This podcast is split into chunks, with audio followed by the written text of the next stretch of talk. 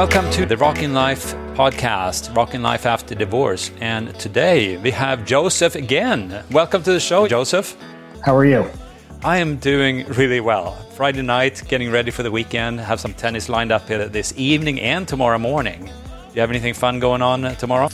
Tomorrow, no, but it's my son's birthday this week, so we're having people over Sunday for his birthday. Oh, that'll be awesome. Yeah, I just want to share a little bit about the podcast. People are listening in the first time. It's so fun to have you on again. Your first episode was highly liked, a lot of comments, people that are emailing in and asking questions. And they wanted to hear more stories. They want to hear uh, about your life, but maybe zooming in a little bit more and also about dating.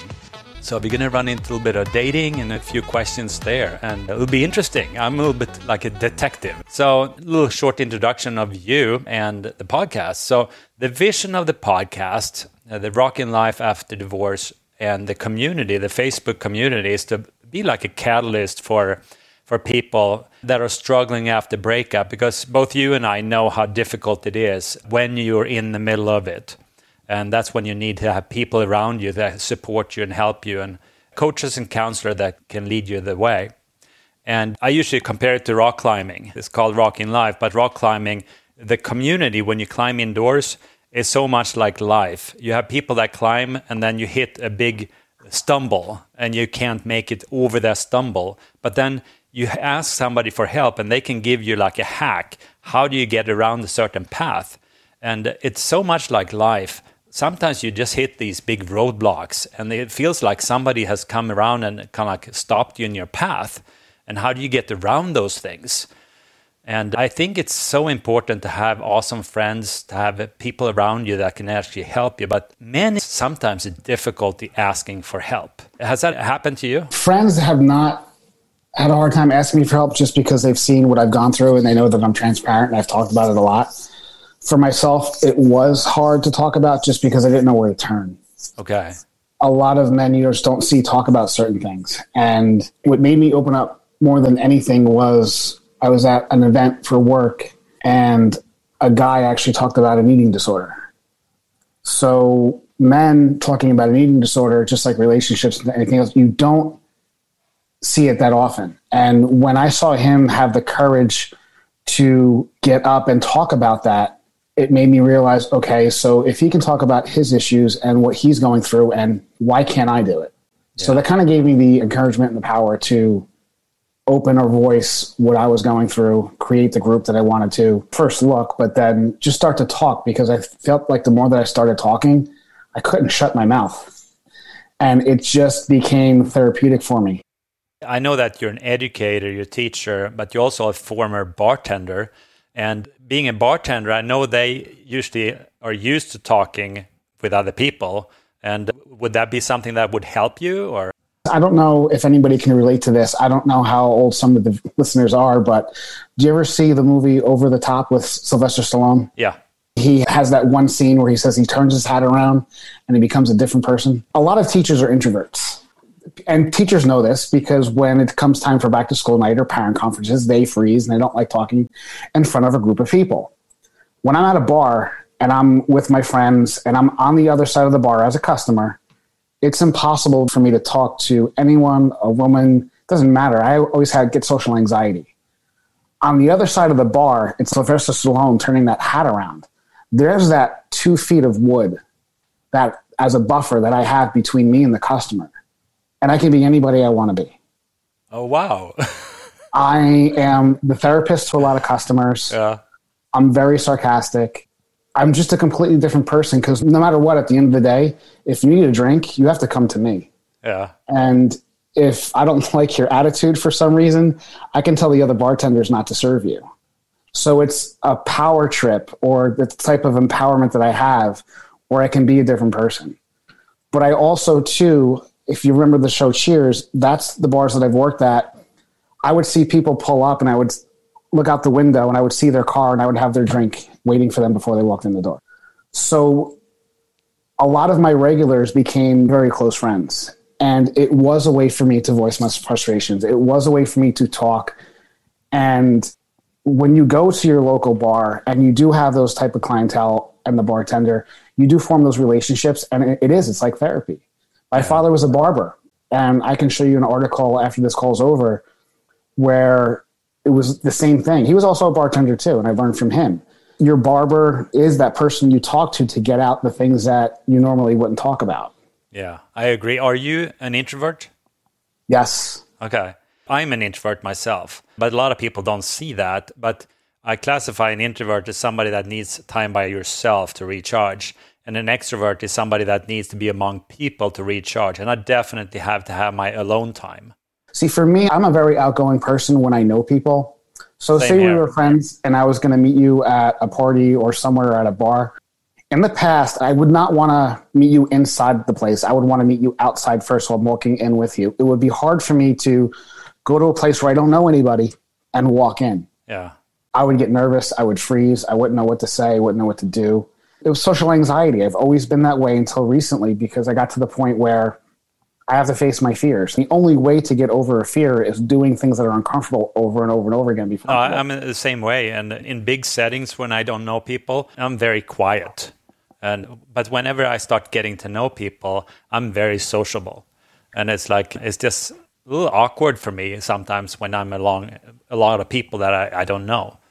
But I can totally relate to you when it comes to the person that opened up about anxiety because it just shows somebody that can do that. It shows maturity. It shows that it's a real person and also that he or she is probably hurting. And I had a very good friend of mine, and we just went to a restaurant and he just opened up about anxiety, that he was dealing with a lot of anxiety. And uh, then I shared about my divorce, and now we're very good friends. I think it's important to know who you share with. You shouldn't share with everybody your whole life story, but to have awesome friends and close friends that you can share difficulties with is very good, I think, to have a few of those friends. exactly. And we're going to talk a little bit about dating today. And my experience is I haven't actually been dating for quite some time. Right after the divorce, I started dating for about a year. But my experience was that I didn't feel that I was ready to date. I felt I was dating for the wrong reason because I was just dating because I was lonely. It wasn't because I was extremely lonely directly after the divorce. And I think it's one of the most common things that people that go through divorce have to deal with that loneliness, especially if you have a family with kids and suddenly you don't see your kids, you don't see your spouse, etc. You're sitting uh, by yourself in an apartment. And how did you deal with that? And how did you move into dating and that experience? The first thing I did was I immersed myself into work. Okay. I needed something to kill time, and plus it was the summer, so bartending as much as possible is what helped. But like you, I needed to keep myself busy, and I needed to meet people.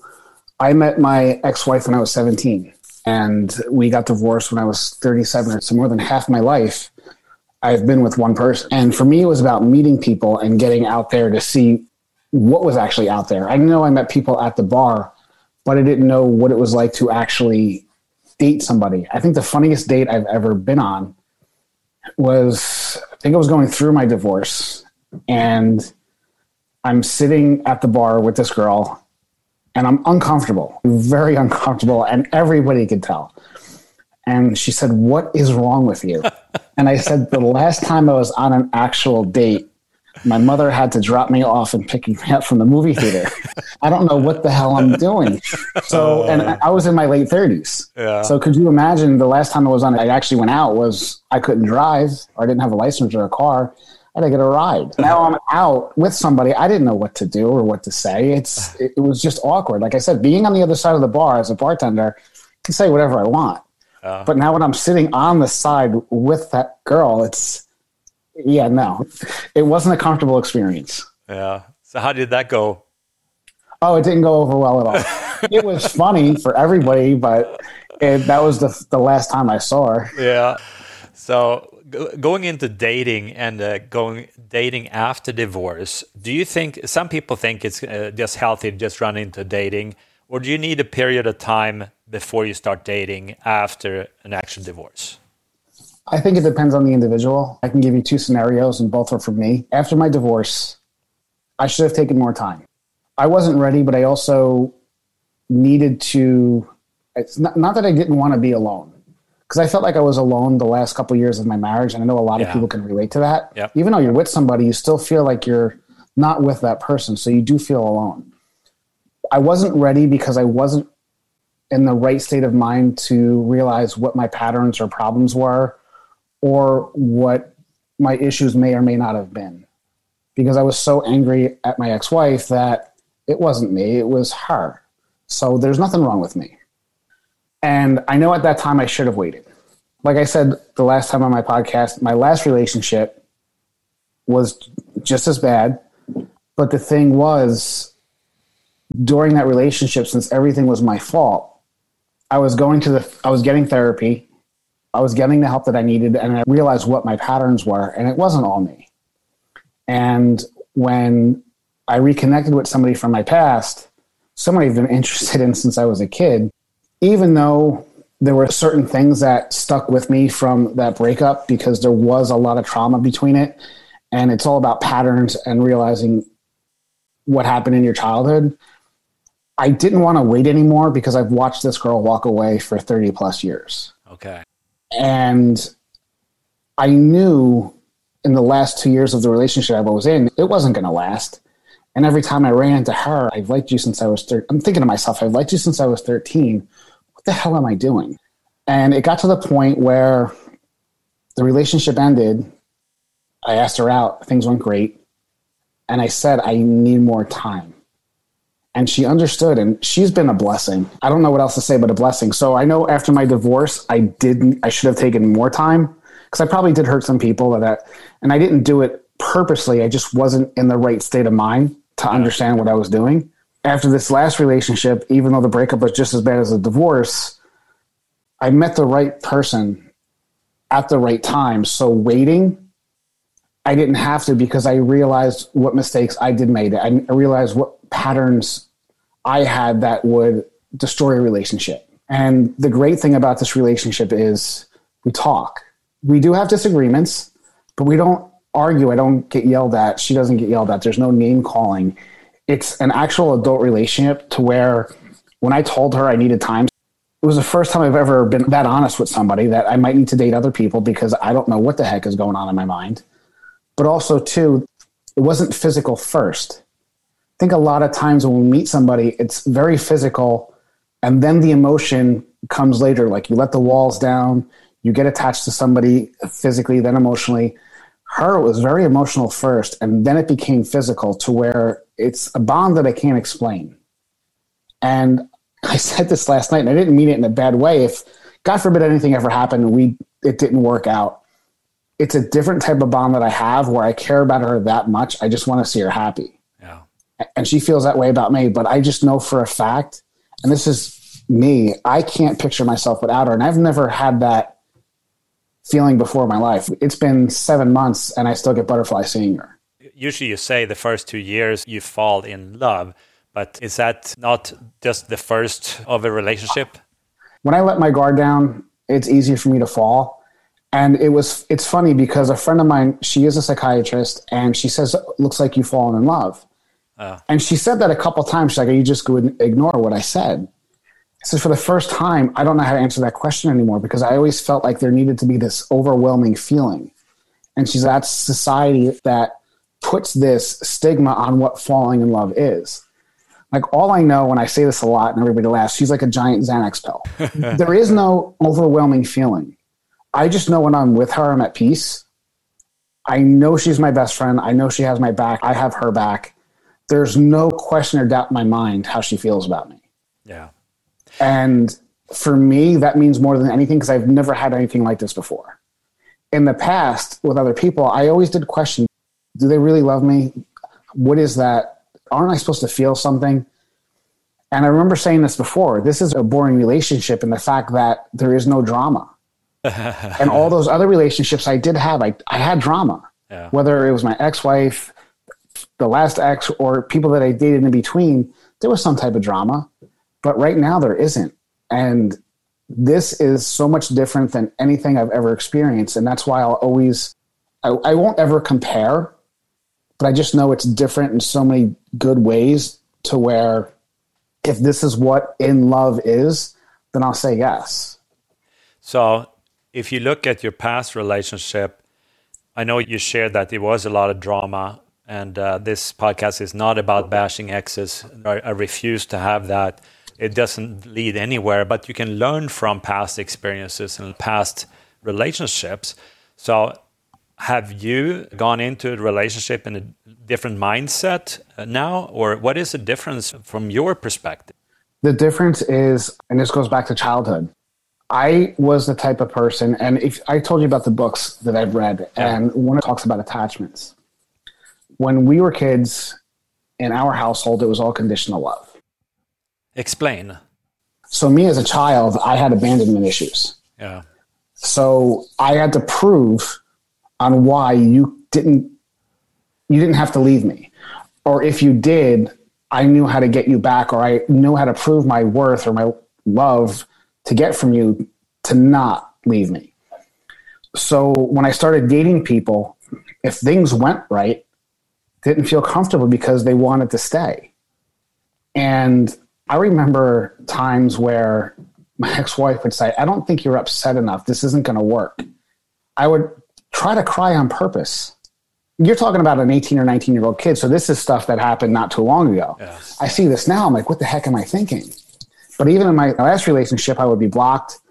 I would do things to aggravate the person and get them to the point where I needed to be. But to get blocked and have that abandonment feeling, I'd have to go to the extra step. No, you have to come back, and this is why. I you don't have to leave. This is why.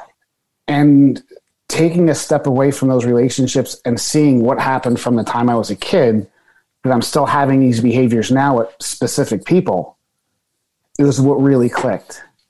I know with the girl I'm with now, she knows everything about me. She knows why I have flashbacks or I get angry at people even when they're not even, when they're not around anymore. It's not an issue anymore, but she was understanding enough or tried to understand to the point where okay, you do need more time. So if I didn't recognize those patterns, yeah, I wouldn't be with her right now. I'd be with the same people that would I'd, that I'd have to chase for. And if I found a good person like her, I would have pushed her away already. Yeah, because it's too easy. I don't have to chase. I know she cares. When you say flashbacks, can you explain that and patterns? You, you, you name a few like patterns and flashbacks, and I don't know if it's triggers that uh, triggers you in a certain way. If somebody's going to hang up on me, I have to call back. If you're going to block me from calling or emailing you, if you live down the street, I'm going to wind up going to your house, as crazy as that sounds. Yeah. I have to prove that I'm right here, that it's going to work. I'll fix it. I'll make it work. Okay. So if somebody abandons you, you have to get back. Yep. Yeah. I'll, it's just like at home. I'll fix it. I'll make it better. Yeah. What do I have to do for you to love me again? Yeah. So now that I don't have that, and then, and the people that I've met that weren't that way, I ended the relationship with because I wasn't ready for it, because I didn't understand why the relationship wasn't working or why I was so bored. I was so bored because there was no drama. It worked. They were normal people. Yeah. Not saying that the people in my past weren't normal, but who I'm with now, she's understanding. She gets it. And those patterns, I do get anxious when I'm around her because there is no excitement or drama in the sense that we're going to fight. I'm not waiting for a shoe to drop. So I don't, as time goes on, I'm getting used to it. But it's that, what is it, the serotonin that they say that you get that fix? Yeah. I haven't had that in months to where it's becoming a lot easier. And the more that I'm away from all the drama and the narcissistic stuff. Yeah. I think we're going to get into that in another episode about the kids because that's for me deep to my heart. Like uh, when it comes to dating, you, you mentioned narcissistic tendencies, and there's so many relationships. I think everybody has uh, personality changes, personality disorders, whatever, a little bit more or less. And I don't like labeling. I don't like people calling people names and etc. But uh, I think some people have more of those than others. And how did that affect your relationship, if you want to share that? Nobody said it. The only person that told me what was actually going on was uh, my friend who's a psychiatrist. She said, You're being gaslighted. Okay. And she knew exactly what was going to happen and when it was going to happen. Yeah. She told me, like, Joe, this is what she, this is what's going to happen. You need to be prepared. Joe, this is what you need to do. And the things I didn't want to do. So The only person I would listen to being labeled was her. Nobody else said anything about my relationships or who I dated.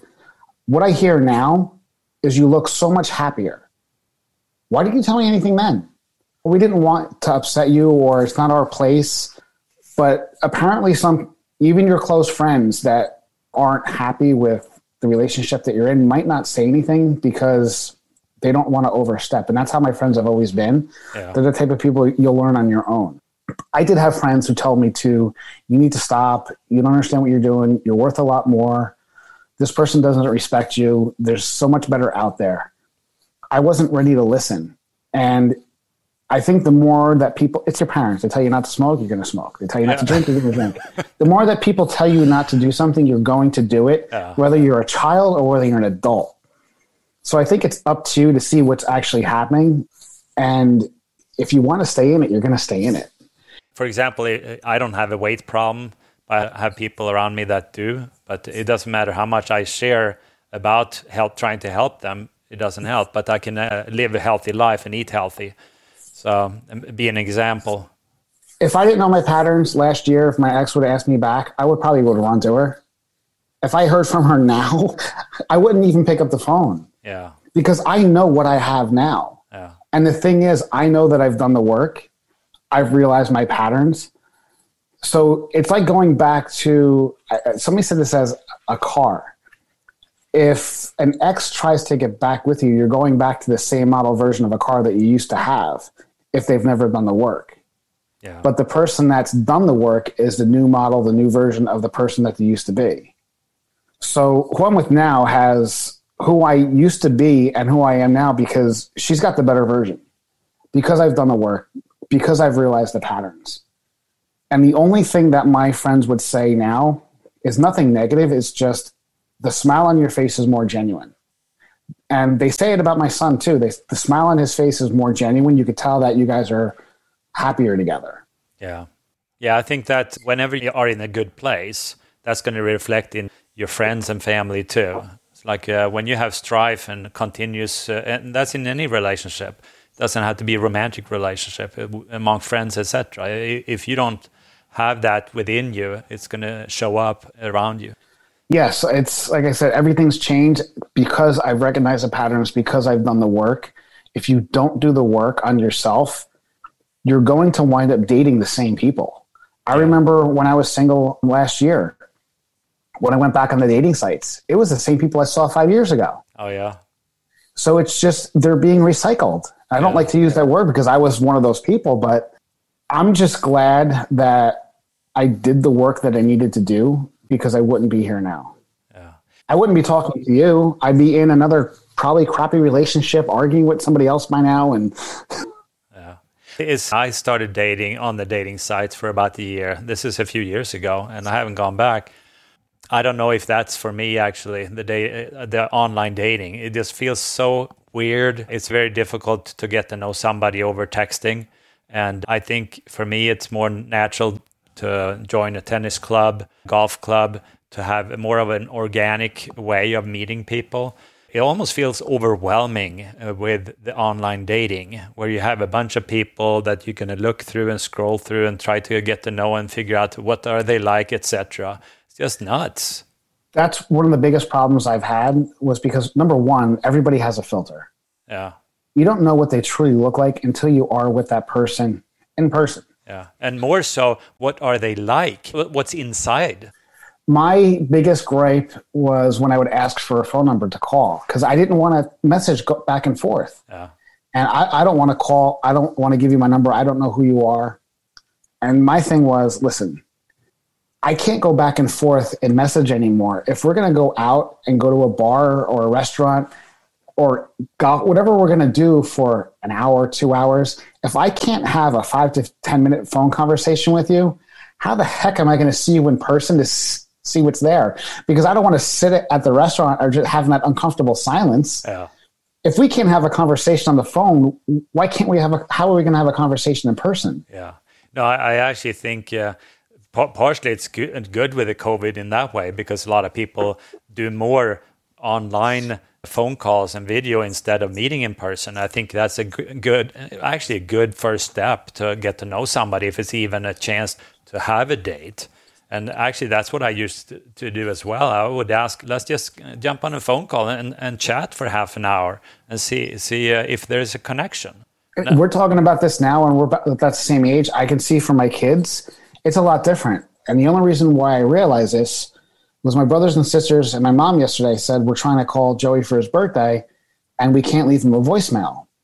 He doesn't have his voicemail set up. I don't think anybody his age has. None of my kids has it. They say, why would we have voicemail? You could just text. Uh. And I'm thinking this everything has changed. The uh. art of having a conversation has gone. These kids won't know how to hold a conversation.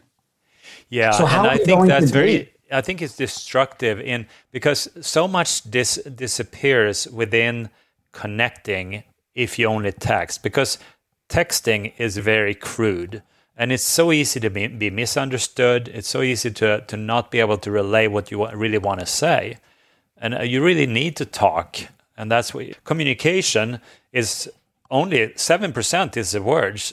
Ninety three percent is body language and how you say things. Anytime you get a text, you can think about how you're going to respond. Yeah. In a conversation, when you're with somebody, you're there. They can see your expression. They can see the mood that you're in. There's no hiding. Exactly. And that's what I like about it. When I was looking for jobs in public speaking, there's one of the colleges that's looking for an adjunct to teach networking, teaching students how to network with people. Yeah. And it's not even public speaking, it's just teaching them how to have a conversation. Because when corporations, oh, it's not happening now because of COVID, but corporations would send these people out at networking events they were coming back with no leads. Some of these kids were, or uh, you're going to say adults, even in their mid 20s, did not know how to start a conversation. I mean, taking public speaking was just about getting up in front of a room and talking to a bunch of other people your age. Now it's about, all right, now you have to get up, introduce yourself, and start a conversation with somebody that you don't know. It doesn't have to be a room full of people, it's just one or two others. Yeah. So if we're having a problem with this now just with work how are we going to do this in dating? And i found it difficult when i was dating at my age because i figured they're about the same age as me. Why can't we talk on the phone? Yeah no i think uh, connecting and really getting to know people and that's the key and when you start dating is to share who you really are because if you're just going to have have a start a relationship and and not share who you really are it's just fake and um, I had a real hard time being authentic uh, prior to the divorce. And I shared that. I started to, in the end, towards the, the, the marriage, I went through counseling, marriage counseling, and I started open up. And then after the divorce, I actually to learn how to connect with people. I think I shared that on the last podcast. On the airplanes back and forth to Sweden, because I flew back and forth all the time, I would start talking to people on the airplane and uh, I would initiate contact when I sat down. Uh, I just would say, "Are you going uh, to work? Or are you going going home?" And then start seeing if they want to have a conversation, and then initiate the conversation with just regular stuff like weather and sports, but then get into a little bit more deep things like sharing about my divorce. And a lot of these discussions became truly amazing I had it was actually on my first podcast. I shared that I talked to one person for seven hours over the Atlantic. Seven hours we talked, nonstop, almost. And uh, it was another guy uh, that listened to the podcast. Is it really true you talk for seven hours? Yeah, it's actually true. but it's like when you really connect and get to know people and you ask questions instead of telling your story, start becoming interested in them. That's what's so awesome. And that's what builds connection, builds when you're interested in them. Because so many people want to tell everything how great you are, etc. But that's not that's not how you really connect with people. You need to be authentic. And you have to be interested in what they have to say and really listen. Exactly. Yeah. And that that's what I think I really learned from talking on the airplanes. That was uh, truly uh, a therapy for me to talk to these people and learning how to communicate and how to deeply connect with people. But I think it's a little bit like you said about the bartending. I felt safe there because I know I'm never going to meet that person again. I don't know that. Don't. no, but most likely. so I, I, was because I was very concerned about. I, I, was had so much shame I dealt with when it came to the divorce, and I didn't want to talk to people about it, especially people that that knew me and people in church, etc. But then when I started sharing about it, all the shame just dissipated and uh, I don't have any problems sharing about the, the, the divorce. And I've gotten distance to it as well. But no, I think it's great when you're dating. I think it's important to be yourself, maybe not the, on on uh, the first date, but I think it's important to quickly becoming being you and not pretending. The only other issue I find with dating too is when I was out there is the phone. Everybody, they're I listened to a it wasn't a podcast, it was a video. with Simon Sinek. Yeah. It's called The Millennial Question. And he was talking about dating, how you don't, uh, my kids will never have to know what it's like to ask a girl out because I swipe left or right. But when I look, when I'm down in a restaurant and when I'm with my girlfriend or I'm with my kids or with family, I look around and I'll see a family of four and all four heads are in their own phones, not talking to one another. Yeah, that's crazy. But this all happens on dates too. I can meet somebody for the first time. The girl's on her phone. She's not interested in me. She's interested on whoever story she's looking at on Facebook, whoever Instagram she's looking at, whoever she's texting. You're telling that person that you're not important as what's on the screen of my phone. Yeah. And I'm very old school. If I'm with my family, if I'm with somebody, like I, I don't want the phones around. If it's an emergency, okay, but that can cause a lot of problems. Absolutely. Yeah, I think uh, today's society with the phones, with social media, etc., it's definitely uh, you you have to be very intentional as a person and learn how to deal with it and set rules. How how you yourself interact with social media, how you interact with people, etc. But it takes discipline it definitely does. And that goes even beyond dating because I see when I'm observed as a teacher and I have my post observation, I see some administrators talking to me and all of a sudden they're on their phone while I'm responding to their question. I could say anything. Yeah. And because they're more interested in what they're replying to, they're not listening to what I have to say. Same thing on a date. If you're with somebody and she or he is on the phone what you're saying is not reg- they're hearing you but they're not listening to you. They're not taking it in. So you could say the sky is purple. Like uh, really that's nice. It won't comprehend. So it's a lot has changed and maybe i'm just old school but i just think the person that you're with should be important first. 15 20 years ago if i needed to get in touch with you i'd have to call the restaurant.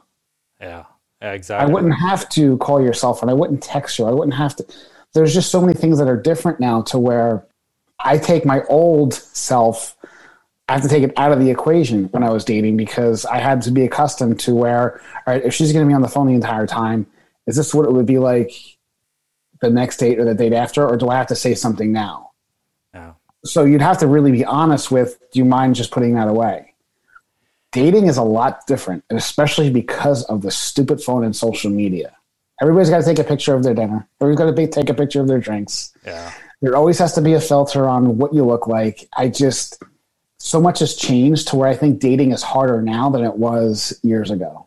Yeah, and it's showing up something that's not actually, uh, for example, in, in social media, in Facebook and Instagram, you have all the filters, you're showing up a perfect person, but we all have issues, we all have imperfections, and that's part of being human.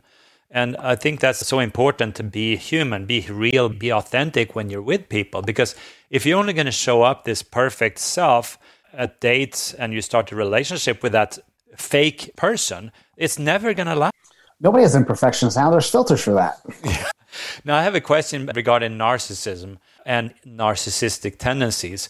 When you're in, uh, let's say you have a listener right now that feel that everything is crazy how do you know you're like dating somebody with issues etc and do you have any like comments or ideas or recommendations it's a hard question for me to answer because i truly thought i was narcissistic when you read about narcissism you see a lot of things in yourself and you realize that everybody does have some type of narcissistic tendency. Yeah. So we all have them. Every single person does. But then you start to own it. For me, everything was my fault. So when I was reading stuff about narcissism, I saw myself acting out as that person. I was the one doing this. I was the one doing. I was, and it really got me nervous. Where I still talk to my girlfriend now. I'm like, I don't know why you're with me, and she hates when I say that. But there was a term that somebody had me look up. I forget what it was called. It was something reverse abuse, reverse. The person who is being abused by the narcissistic person will think they're the one who's narcissistic. And if I, when I'd have to look it up, I don't want to look it up now, but the terms on the top of my head, I'm going to remember it as soon as we're not on the call anymore. So it's hard because there's things that I realize that I know that it wasn't all my fault. Yeah.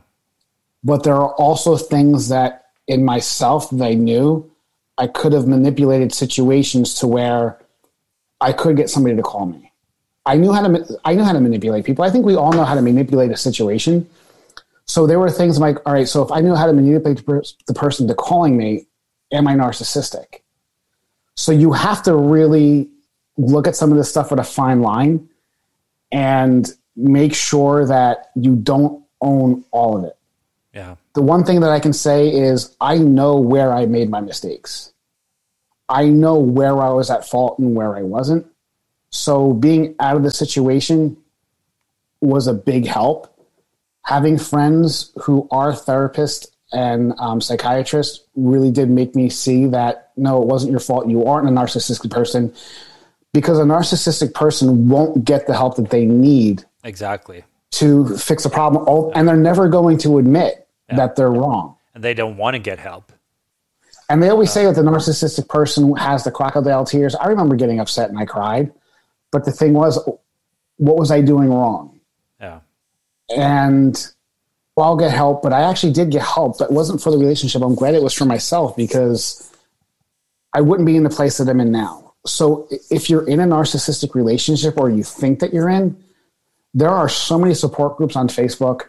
There are a lot of articles that you can read that will help you figure out what the red flags are. Yeah.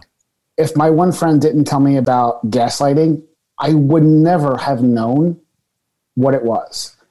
The only thing I think the difference is with me, and I can't say anything about who I was with, but I remember telling her the conversations and the emails not the way that I saw it, but the way that it actually was. This is exactly what I did. And she would say you were wrong for doing what you did, but she would also say this is why you did it. Not that it's right, but you're being triggered because of this. Yeah. So it did help. She did, like I said, she did tell me where I was wrong, where I went fault, why it would cause this, but she also would tell me now this took it to another level to where this wasn't your fault.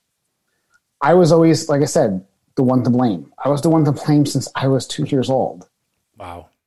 Yeah, I think when you're in any relationship that's not that is dysfunctional, it doesn't matter if uh, narcissistic tendencies or other issues, getting help from a third party is very beneficial. Because a lot of times you are blind, you have blind spots. Everybody has blind spots, and to getting somebody that can look from a third view and see, okay, this was going on, and and get you uh, help. And it's a big difference between counselors and counselors too. To, to find somebody that you trust and that you you can really that is a good counselor that knows how to deal with it i think that can be very beneficial. I was going to say what i appreciated the most was when it started to feel like therapy with my friend she would stop and say you need to talk to somebody because i don't want to cross that line. Yeah.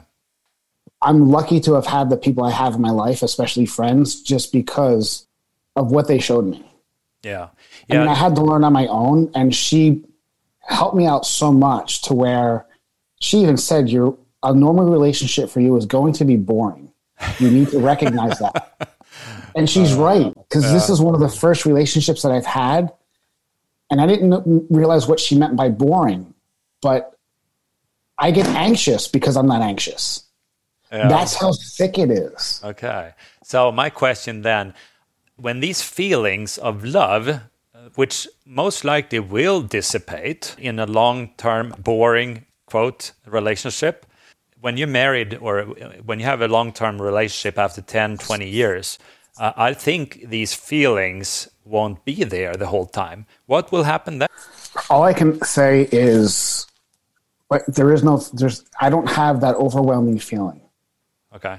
What I know about this girl now, I'm going to say woman because I've had the same feeling I've had since I was 13. Okay. I'm going to be 46. Yeah. Every time I've seen her in the past 30 some odd years, I get butterflies. Yeah. Every time she walks in the door, I get butterflies.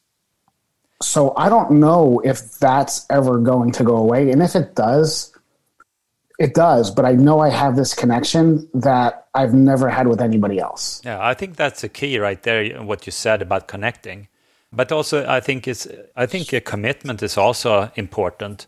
I've been debating back and forth about marriage. I'm a Christian. I believe in marriage. I believe in commitment, and I think uh, when you fall in love, there is definitely a lot of feelings the first year or two, and but then it's more where the commitment comes in because you can have your spouse get sick and might have difficulties and then if you can't work through those issues then it's just going to be a new relationship and then a new relationship i think just the commitment part is, is also a very important ingredient in a relationship but i also think marriage has its drawbacks even though i believe in, in marriage i think it's kind of like you have this false security that you oh you, you're locked in and you don't actually do the work that is required in any relationship to be this awesome friend and really make sure that it's a really awesome relationship. And I agree with you because I always thought that I would never get married again in my entire life. And everybody I've dated, I've always said that. I'm never going to do it. It's a business contract. That's all it is. Because I can say I'm committed. I can do whatever the hell I want. But if this business doesn't work out, we need a lawyer and a judge to say it's finally over. Because we can't just split up. We need to have the state say, your relationship is now officially dissolved. Yeah. That I did not like. And I said to myself, I'll never in my life ever get married again. With her, I, I can't say that. She's turned yeah. everything upside down. Yeah. Wow. And like I said, it's not this overwhelming feeling of feeling in love. I just know that she has my back. And I've, I felt that before with other people, but it wasn't to this extent of like I said, this is somebody I've liked since I was a child. I was 13.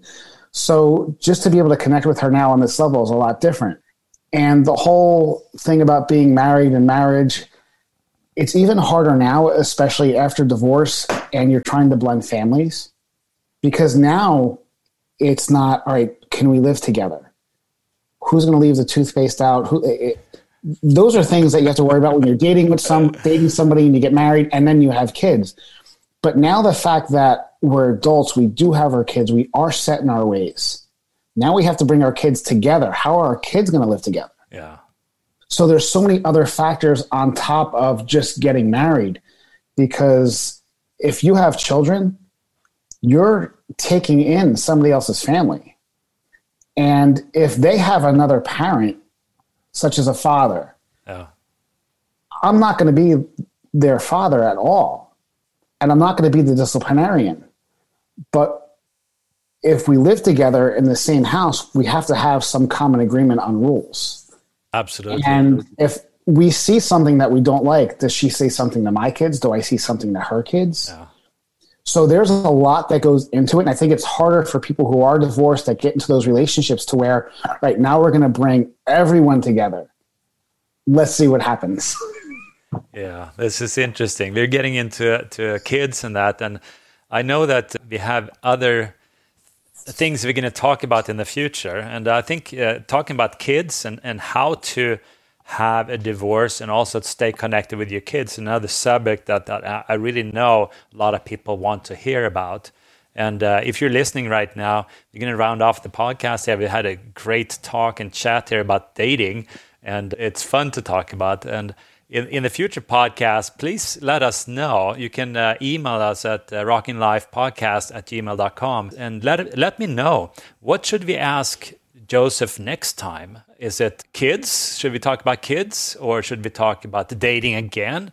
Start, uh, or should we talk? I know that a few a few people have actually asked that we should d- dive down into a little bit more specifics as well. When you go through the divorce, these issues that you had to deal with, and maybe a little bit more day to day thing. And uh, so, please let us know. Or what do you think, Joseph? What do you want to talk about next time? Honestly, I mean, I'm an open book. The day to day things about divorce, the one thing I can say is it scared the living hell out of me. Yeah. Routines is was my biggest fear because I didn't know what the heck to do.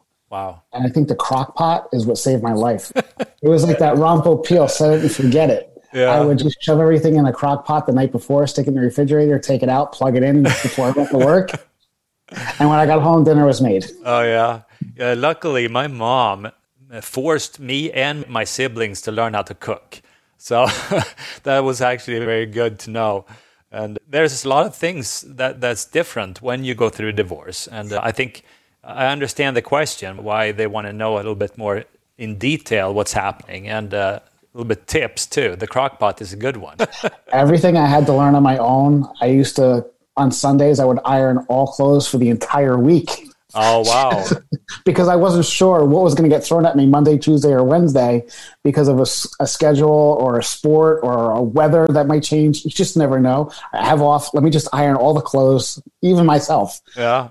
So, do you iron all your clothes? I just heard from a friend of mine, or actually, never again. It's uh, I forgot her name. I, I have her on the podcast, and she is Latin, and uh, they always iron all their clothes. But then she married a Caucasian and she learned she doesn't have to iron all the clothes, and she is so happy. If you spend the extra five dollars on a shirt or pair of pants, they're called wrinkle free. Yeah, exactly. I never also, iron my clothes. I have them that extra cycle in my dryer. I can shove my clothes in and it de-wrinkles. Yeah. No, I have not used the iron. I have a nice spray bottle. Yeah. I spray water on. That's awesome. it's such a nice time to hang out with you, Joseph. And uh, I have a, an, a, a quote that uh, I've learned something about. It's called Life doesn't happen to you, it happens for you. What do you think about that quote? It's funny because I was talking about this last night with others. I don't like what happened to me with my divorce and my last relationship. It did help me shape the person that I am, but some roads the bumps that we hit, I don't like. Yeah. If that makes sense. Totally makes sense. But if I didn't have those bumps or those divots, I wouldn't be who I am now.